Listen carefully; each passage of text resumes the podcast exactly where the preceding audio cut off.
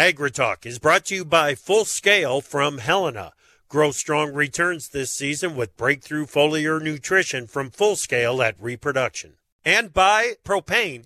Propane is the energy for everyone, especially farmers. Environmentally friendly propane can fuel most anything on the farm. See how at propane.com.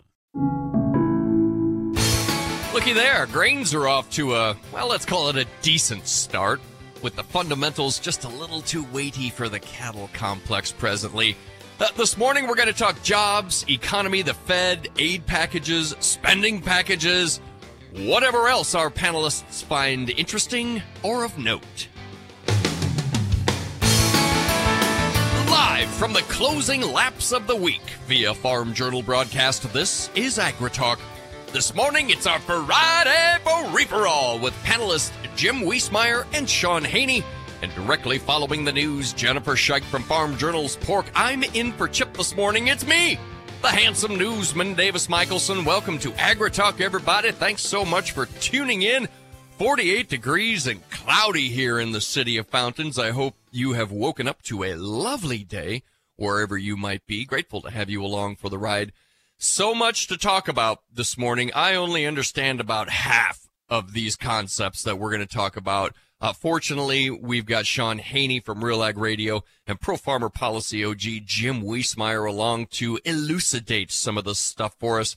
Aid packages, you know, one of the things I want to talk about, this aid package. All right, so the House passed a bill that's going to send some funding to Israel, but it's just an individual aid package, and apparently Congress prefers bundles these days. We'll find out if that's just going to be the way it is, or if it's an old trick, or what we got going here exactly with all the funding packages. And oh, by the way, it's November. We're only 2 weeks away now from that November 17 deadline when the government will fold in on itself financially unless something is done. I wonder where we're at there. I bet Jim can give us some insights. And Prime Minister of Canada, Justin Trudeau, came up in the news this week. Something to do with national climate policy, and the heating oil was mentioned, and home heat, and all this sort of stuff. Shaun Haney's around. He'll throw in perspective all over the place, I'm sure, but on this one especially, what is the deal with Canada? So we'll have all of that and much, much more. My strategy, if you've been listening for a while in these situations, just make these guys talk. They are super smart, super up to date on what's going on, and so I'm anxious to see what this conversation will yield. Stick around, but first we've got to report on some news where we've got a USDA daily export sale, 131,150 metric tons of soybeans to unknown for 23-24. Unknown, usually China, although not always. 131,000 metric tons sold for 23-24. The National Weather Service expects the Great Plains to warm up this weekend. Several rounds of moderate to locally heavy precipitation will continue into portions of the Pacific Northwest, Northern Rockies, and Northern California this weekend into early next week. A bit of a reprieve from this cold, I don't know if you can call it a cold snap, more of a cold bend. I mean, to me, a cold snap, and I envision like things breaking, you know? It's not quite a cold snap until something breaks. So we'll call it a cold bend. Whatever you may call it, some relief is ahead in the coming days. And it's once again time to fall back this weekend. Love it or hate it, daylight saving time ends for most of the U.S. at 2 a.m. local time. This coming Sunday, that's November 5, daylight saving time returns on March 10, 2024. It's time to fall back this weekend. The House on Thursday cleared a $14.3 billion supplemental funding bill for Israel. The move has ignited a partisan dispute, primarily along party lines, due to its inclusion of an equal cut to tax enforcement funding at the Internal Revenue Service. House Speaker Mike Johnson defended the offset from the IRS, describing it as an effort to restore fiscal responsibility. Johnson has reportedly told Senate Republicans he will not accept grouping aid to Israel and Ukraine. So when we talk about the bundle approach, so far, new Speaker Johnson is not interested in that bundled approach. Sustainable aviation fuel leaders are pressing the Biden administration to modernize its carbon measuring model for the biofuel. They say that's key to winning tax credits to attract needed investment. The biofuels and aviation industries want the administration to apply the Energy Department's so-called GREET model rather than the old model to measure full life cycle emissions of sustainable aviation fuel and make it eligible for credits. Nebraska's Adrian Smith comments on the old model. I'm told that because this model is somewhere between 10 and 15 years out of date, U.S.-grown corn and soy do not qualify. If U.S.-grown corn and soy don't meet this model's standards, the sustainable aviation fuel produced from them would be ineligible. We'll get more from our panel on this and the GREET model. In other news, in October 2023, the U.S. economy added 150,000 jobs, marking a significant slowdown compared to a downwardly revised figure of 297,000 in September and falling below market expectations of 180,000. The report highlights a gradual cooling of the labor market, with several strikes, including those involving UAW members, having an impact on manufacturing payrolls.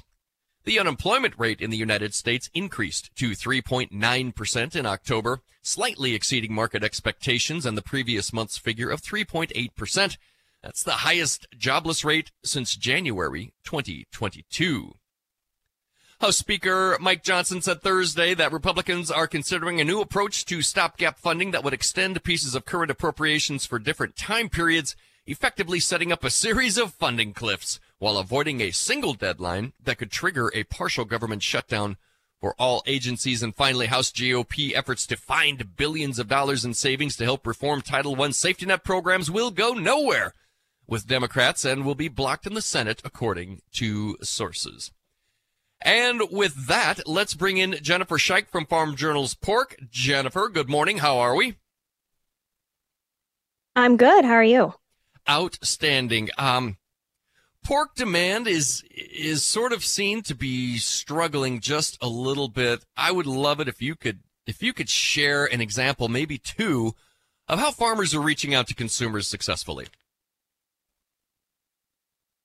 Well, certainly, pork demand, we saw such great things happen during the pandemic. And now as things have kind of shifted down, it's something everybody's talking about and we'd like to see it be better. But one of the things that we've been hearing more and more focus on at the National Pork Board is creating long-term demand and helping create more connections to pork. And I think it's really neat to see how pork producers are getting out there and doing that on their own. And we've got a story up this week on Pork Business about two producers who are doing it in two different ways. One of those is going to the actual retailers and going to the food service folks and inviting those people to come out to their farm. So the Hord family, Philip Hord, their approach is simply like, why don't we want to be better connected to them? And they feel like one of the best ways to do that is to bring those retailers right back to the farm where they can get into the barns and see how they're doing thing and ask questions, because that gap is there that we need to figure out how to minimize. But I also love the approach that Jess Stevens is taking, where they sell pork directly to the consumer off of their farm. And basically it's a trust system where people can come into their driveway and use the honor system to check themselves out and grab whatever meat that they need for the day and take off, and it's working for them. But two very different ways to drive demand. Two very different ways toward the same goal. We'd love to see some more pork demand, and anything that growers can do to encourage that is outstanding and worth note. Jennifer Shike from Farm Journal's Pork, thanks for starting off the day with us. Thank you. Coming up, we've got Jim Wiesemeyer and Shaun Haney, the Friday free-for-all. Let's start with those unemployment numbers and see where that gets us. From powering irrigation engines to warming buildings, propane has always been a part of American farm life. Now, you can be a part of propane's future and save money at the same time. The Propane Farm Incentive Program is a research initiative that provides farmers up to $5,000 towards the purchase of new propane-powered equipment. In exchange, participants share performance data to make tomorrow's ag operations more cost-effective, more efficient, and more environmentally friendly with propane. Getting started is simple. Visit propane.com/farm incentive to see if you're eligible. To produce higher yields and greater value at harvest, timing is everything. Full Scale from Helena helps soybeans reach their full potential with breakthrough foliar nutrition and reproduction. Full Scale delivers beneficial plant extracts and micronutrients with the added efficiency of ENC formulation technology. It gives your soybeans every opportunity to grow strong returns this season. Contact your local ag retailer or Helena representative to learn more about Full Scale. Always read and follow label instructions and check registration status before use.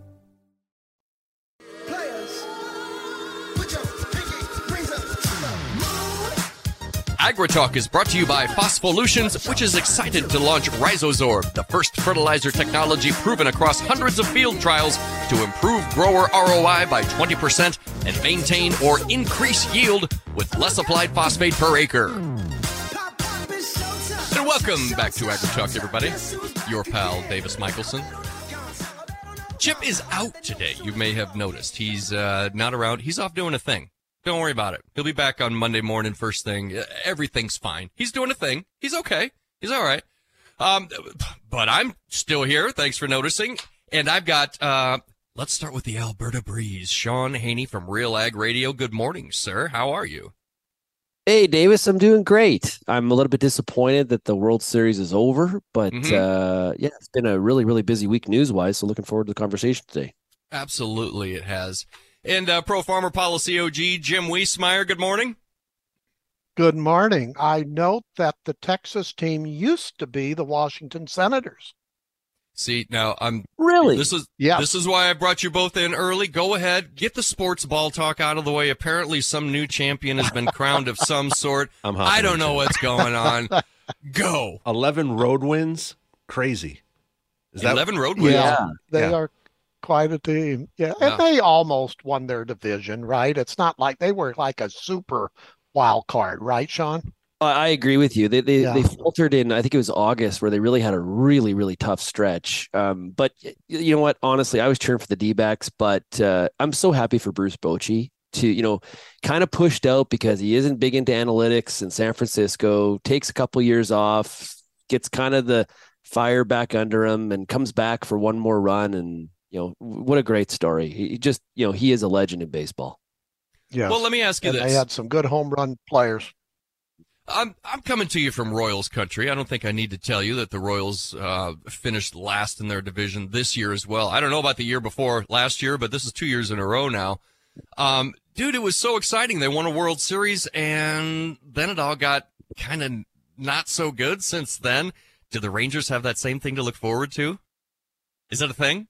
You win the World Series and then you struggle for a few years? Put it the other way, Davis. You know, both these teams, like the last two years, I think the Rangers lost 95 games last year, maybe 94 the year before. The D-backs 2 years ago lost 110 games. Wow. Right? So these are both two stories where they were very quick turnaround. So there's hope for the Royals yet. I appreciate that. Thank you. There is hope. Yes, for the Royals, and Texas did not have one homegrown pitcher, by the way. They got them from elsewhere. Yeah, free agents. They know how to pick players. That's evidently what it told me. Yeah.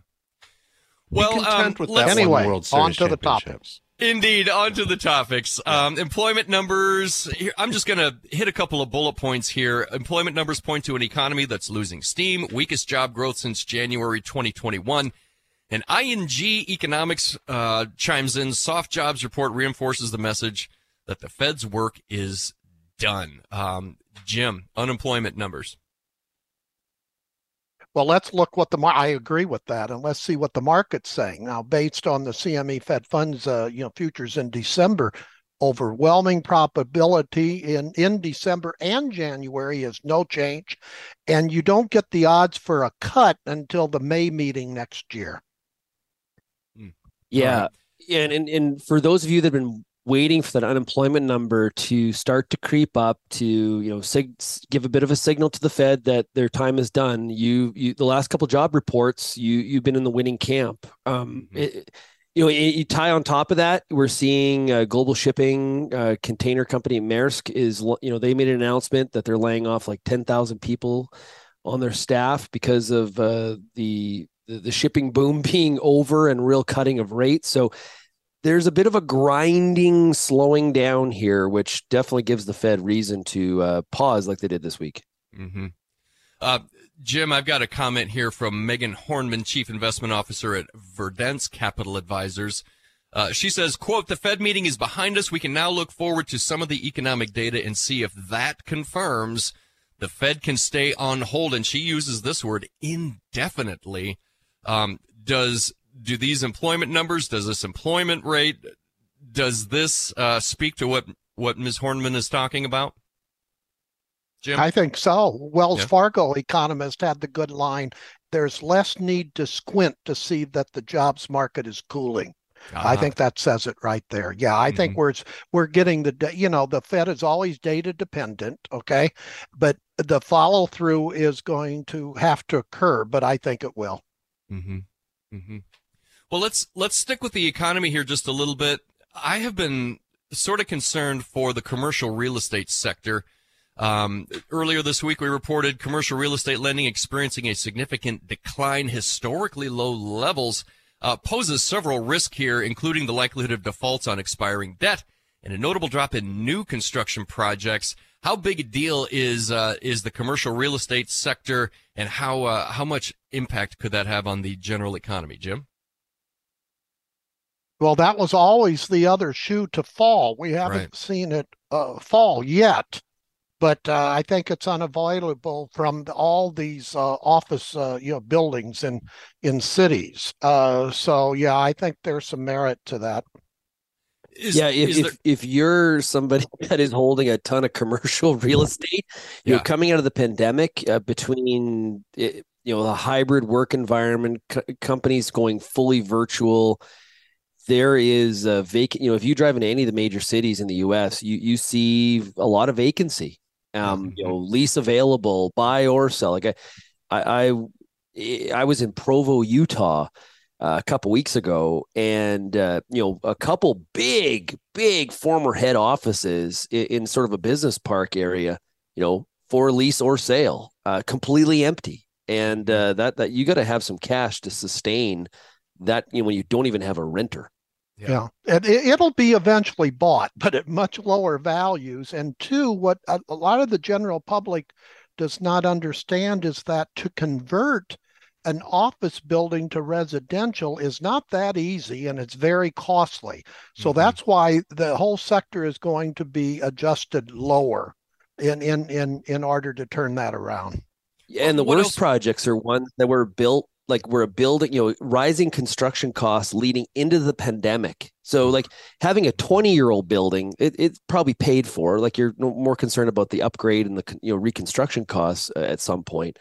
But if that building's relatively fresh pre-pandemic, you are really underwater on that thing. Yes, absolutely right. And then one wonders, well, okay, so let's get creative and do something else with those spaces. Jim, you mentioned the expense in converting, an office building into a residential building, into apartments and whatnot. So what else do we do with those? Do we find something else to do with these buildings and these spaces before the market turns around, or do we just ride out and see who's left standing at the end? Jim? It's usually a combination of residential on top and various businesses on the bottom, like we've seen historically in cities. And there's nothing wrong with that. It's just going to take a lot lower prices in order to get that done. And I may need to, convert some of my 10-story skyscrapers into laser tag instead of office spaces. I don't know. It seems like there's an opportunity there somehow. There's got to be. Not a whole lot of time in this segment. First, Jim, I'm going to throw it back to you here. What do we know about the Senate on Tuesday confirmed Treasury Secretary Jack Lew as the new U.S. ambassador to Israel? Let's use this as a springboard into our Israel conversation. What do we know about Jack Lew, Jim? Oh, my goodness. He used to be chief of staff for Biden. I mean, for Obama. He's well known in Washington. He's Jewish himself. I think overall he's a fair individual, although he got into trouble with some of the Republicans on the deal with Iran. So, but we do need an ambassador because obviously Israel is at war with Hamas. So I think it was needed. Does choosing Lew specifically, give us any insight into what the Biden administration may be thinking longer term on this Israel-Hamas conflict? Well, you would hope so, but boy, they've been mired in so many singular issues lately. And after President Biden initially did a pretty good job on the war between Hamas and Israel, he has flip-flopped in a couple of areas, and it's a sensitive issue here.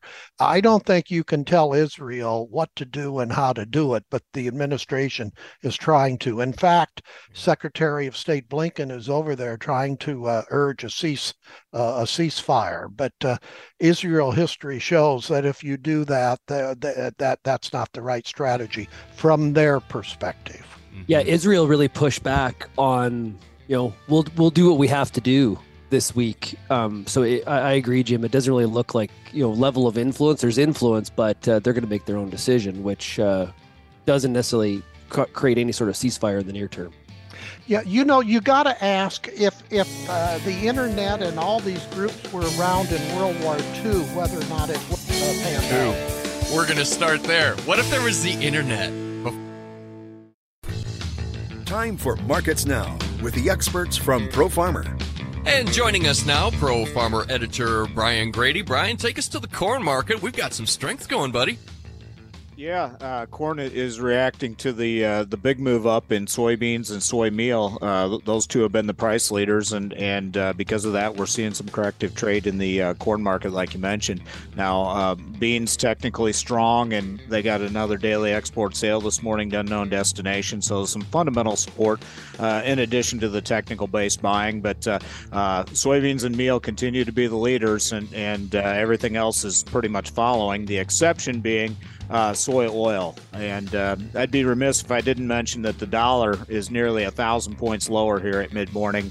That's in reaction to the non-farm payroll numbers this morning, which indicate that the Fed is probably at the end of its tightening cycle, and as a result, heavy pressure on the dollar, which is helping out the grain and soy markets. Well, and we don't talk much about the stock market, you and I, but I've got the I got the Dow, I got the S&P, I got the Nasdaq all up this morning. Is that in response to the jobs report? Yeah, absolutely. So you know, the outside markets are reacting to the jobs numbers this morning. Yep. The cattle market isn't quite sure what to do with the mixed trade in the live and feeders. Yeah, so live cattle are mixed, just waiting on cash cattle trade to develop. We have seen selling pressure start to build here at mid-morning in the feeders because of the strength in corn. So as corn has extended its gains, we've seen the feeder cattle see a little bit heavier selling pressure, and now trading moderately to sharply lower, and slight to moderate losses in the hog market, pulling back from those just strong gains that we've seen over the past 2 weeks in that market. Indeed, that's Pro Farmer editor Brian Grady for Markets Now on AgriTalk. To produce higher yields and greater value at harvest, timing is everything. Full Scale from Helena helps soybeans reach their full potential with breakthrough foliar nutrition and reproduction. Full Scale delivers beneficial plant extracts and micronutrients with the added efficiency of ENC formulation technology. It gives your soybeans every opportunity to grow strong returns this season. Contact your local ag retailer or Helena representative to learn more about Full Scale. Always read and follow label instructions and check registration status before use. From powering irrigation engines to warming buildings, propane has always been a part of American farm life. Now, you can be a part of propane's future and save money at the same time. The Propane Farm Incentive Program is a research initiative that provides farmers up to $5,000 towards the purchase of new propane-powered equipment. In exchange, participants share performance data to make tomorrow's ag operations more cost-effective, more efficient, and more environmentally friendly with propane. Getting started is simple. Visit propane.com/farm incentive to see if you're eligible. Opinions expressed on AgriTalk do not necessarily reflect the views of Farm Journal Broadcasting, affiliate stations, or sponsors. The truth is hard to come by these days, unless you listen to AgriTalk. Well, and here's the good news, everybody. You are listening to AgriTalk. In fact, you're tuned right now on your favorite agricultural radio station or your preferred digital device. Thanks so much. Your pal Davis Michaelsen here. Chip's out today. He'll be back Monday. Don't worry about it. He's fine. And let me bring back in our panelists. The free-for-all is underway. Shaun Haney from Real Ag Radio. Hello, sir. And Jim Wiesemeyer, Pro Farmer Policy OG. Jim, before the pursuit of commerce so rudely cut you off, you were about to make some point about the Internet and World War II. Can we follow that rabbit trail just a little bit? What do you got? Yeah, I think a lot of people in my age bracket are openly wondering how World War II could have played out perhaps differently had the Internet been around, because they would have challenged most, if not everything, the U.S. and our Western allies did. And I think that's what you're seeing unfold in the Hamas-Israel thing, where it's just, you just got to pull your hair out that this is what war is all about. It is not good to see. It's ugly, and we're seeing it.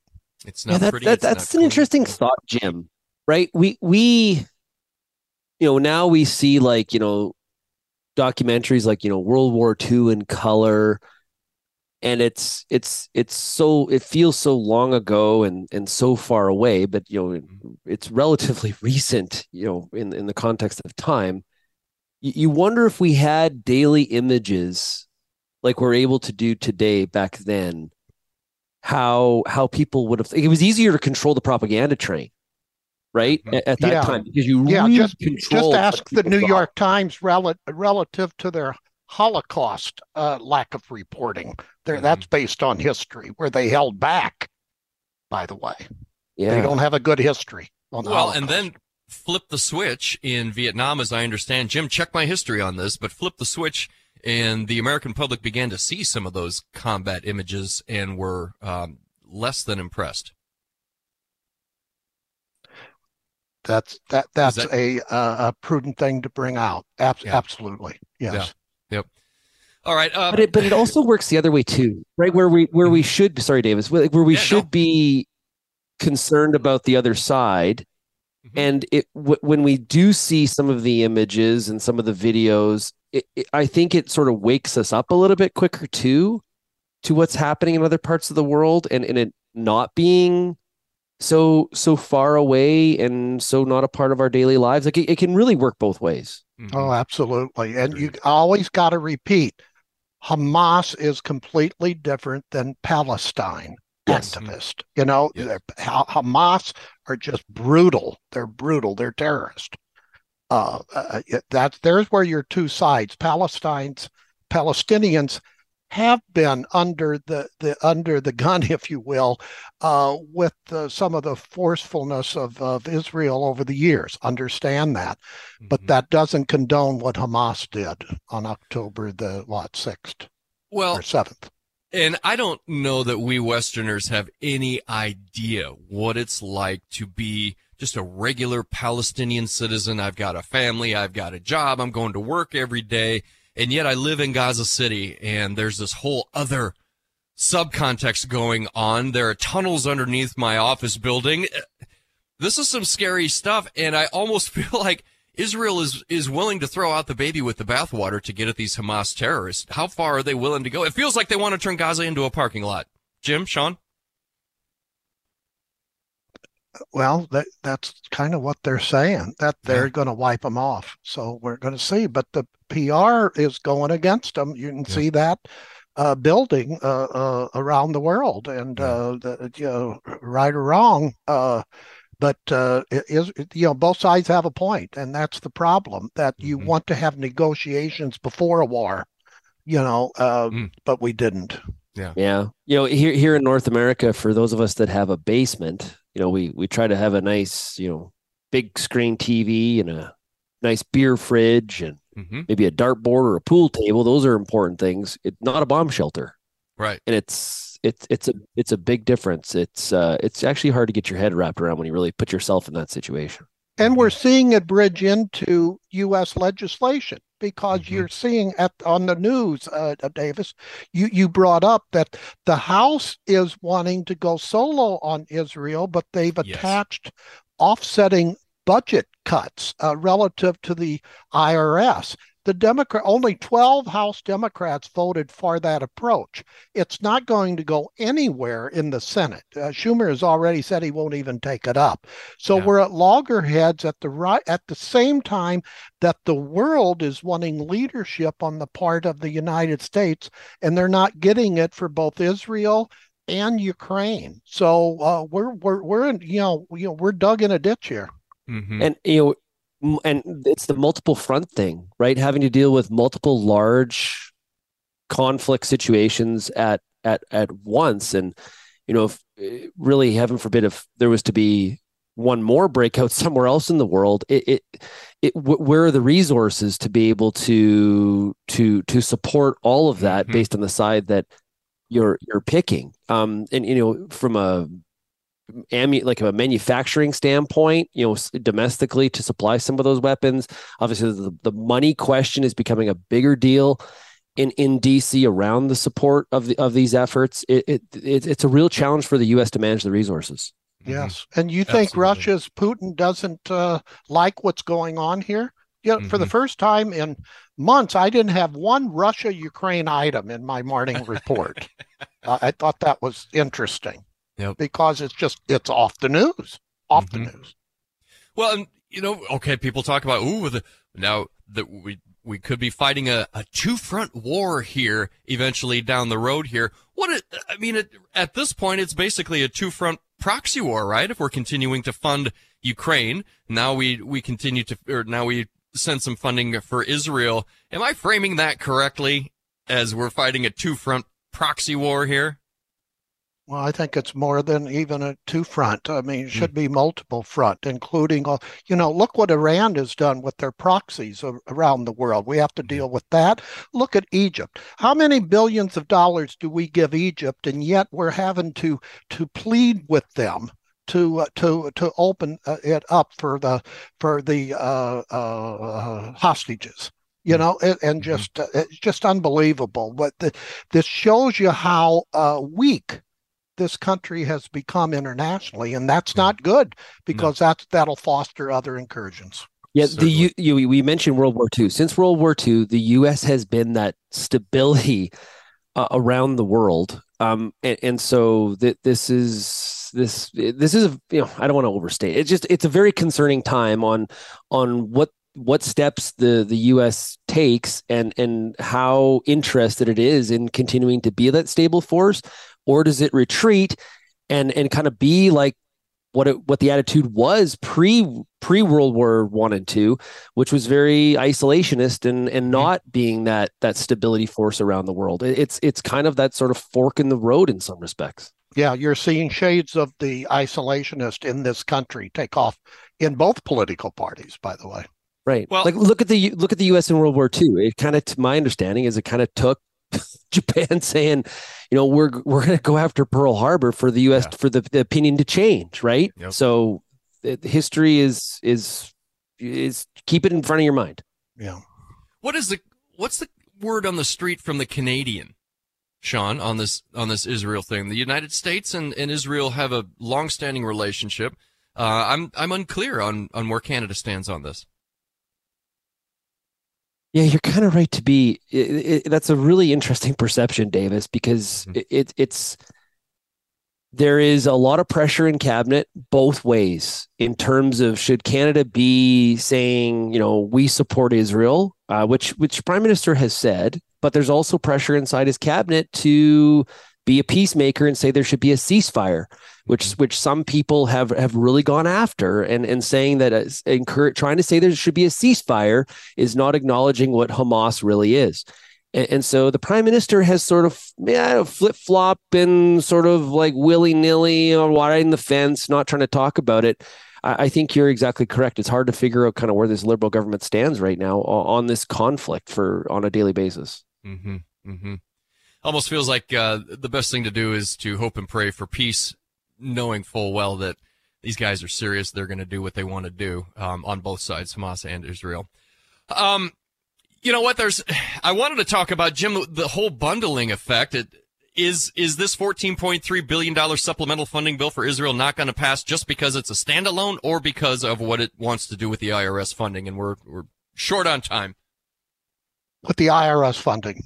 Is it? It'll eventually come, but it won't be the Senate. You need 60 votes in the Senate. You're not going to get it. So it'll eventually happen, but when, I have no idea. So does a bill that includes this 14.3 and maybe even the same IRS stuff, but also includes funding for Ukraine, for the border, for all of that stuff, does maybe something like that get through as long as all the other stuff is piled on with it? I see eventual, whether it's together. I don't see the offsetting of the budget cuts. I just don't. The Senate Democrats just will not go along with that. So, but eventually we'll get there. Now, the Republicans have a point on the border. They just not only want more funding, they want policy changes. And that's where the Democrats have drawn a line saying, no, no, no, we don't want any policy changes. So again, both parties are going to have to give. We're going to see in the next few weeks if that occurs.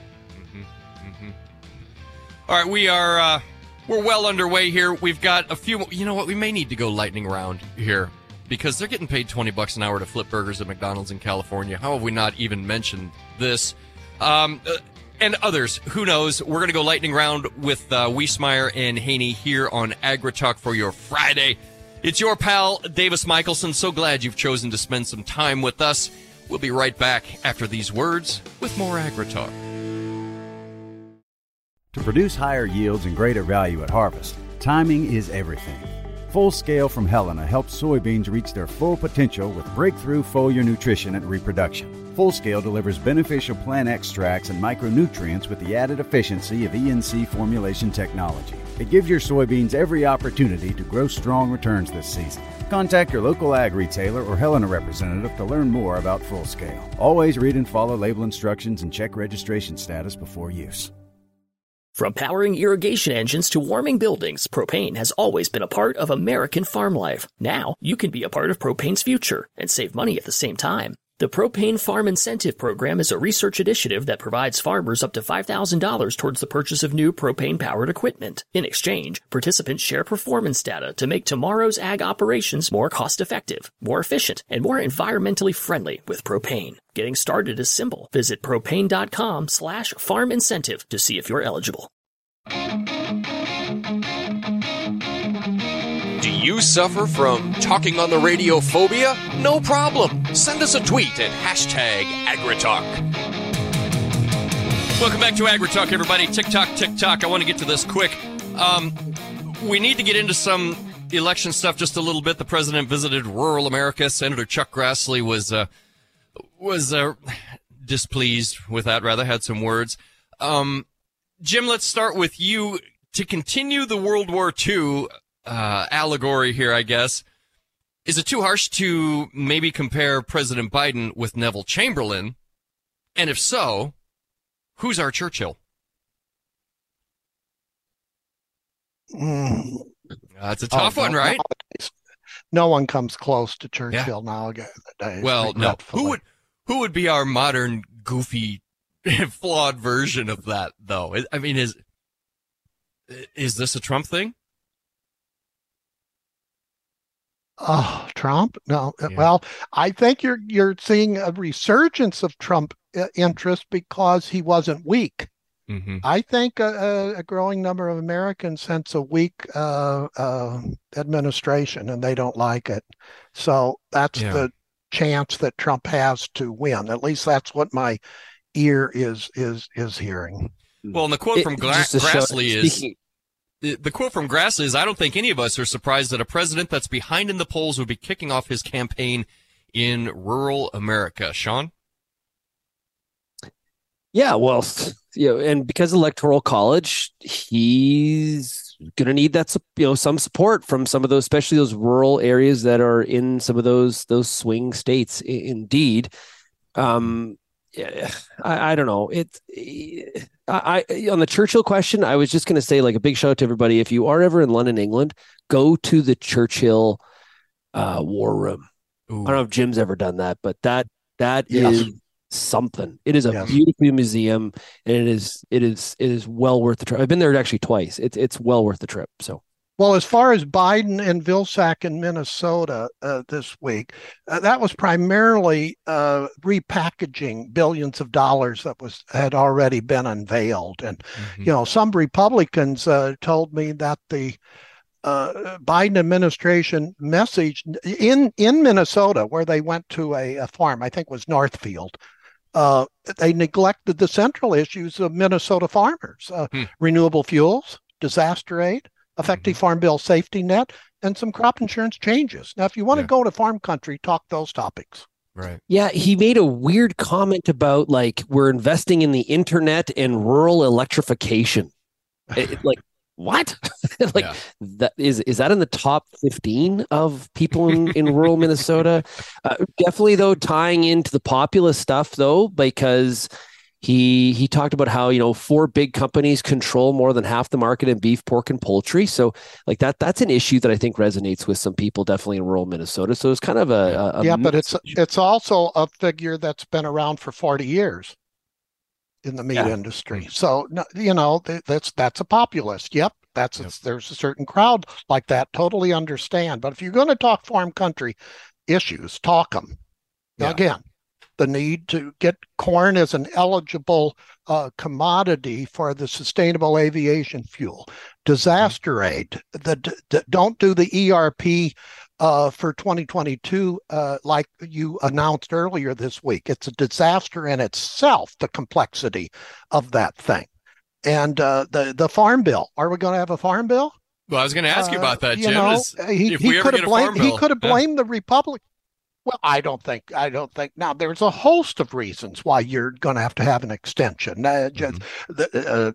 competing work, continuing resolution not to shut down the government, appropriation bills, supplemental bills, all sorts of things. And then there's scuttlebutt that some House Republicans want to get more money funded for Title I to get at the food stamp program again. Well, that stands no chance of getting through the Senate. So you just may as well just, you know, propose the 1-year farm bill extension and get it over with. It sounds like Speaker Johnson wants to divide up several issues and take them one at a time. I'm trying to find the story here, Jim. What am I trying to get to here? Do you remember? Well, that's the regular rules. You know, it used to be how Congress did things. Here we go. You know, and but you can't, as these issues are, but it's near the end of the year that you're going to have to tie some of these things together. Now, what he has going for him is that I don't think the rebels in his own party want to do him away right away. Okay. Mm-hmm. So he does have a honeymoon, but it's not going to last too long. Get the ball rolling because you've got some goodwill up there in your own party. So Shaun, how long is the honeymoon? Ooh, good question.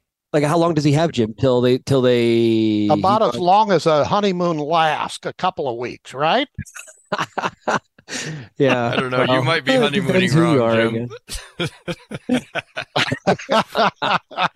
Shaun, before we run out of time here, Canadian Prime Minister Justin Trudeau ruled out any further carve-outs from the federal carbon tax scheme amid mounting pressure from provinces seeking measures like an exemption on home heating oil announced last week. What do we got here? Yeah, well, the Prime Minister's really in trouble in the polls, and he's really concerned about losing some seats in Atlantic Canada. And so he basically did a carve out for Atlantic Canadians and saying you got a 3-year exemption on paying the carbon tax when it relates to your home heating.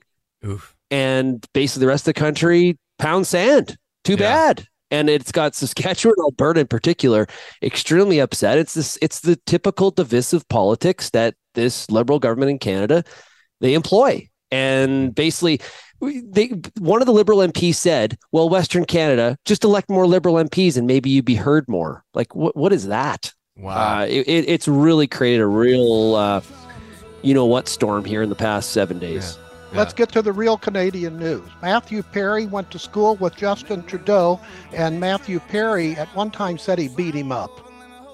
Well, really? Sad loss. Yeah, sad loss for Canada and everybody else. The loss of Matthew Perry. For sure, Matthew Perry, Chandler from Friends. Yeah. Could he be any more missed. Shaun Haney, thanks for being with us this morning on the Free For All. Appreciate you, buddy. Have a great weekend. Yeah, all the best, everybody. Cheers. Jim Wiesemeyer, Pro Farmer Policy OG. Appreciate you, big guy. Always great to talk to you. Have a great day. Sure. USA Rice CEO Betsy Ward is retiring. She was a good person for the rice growers. All right. Well, there's your free-for-all, gang. We'll be back with Dan Huber this afternoon from the Huber Report to discuss everything. I'm your pal, Davis Michaelsen, AgriTalk.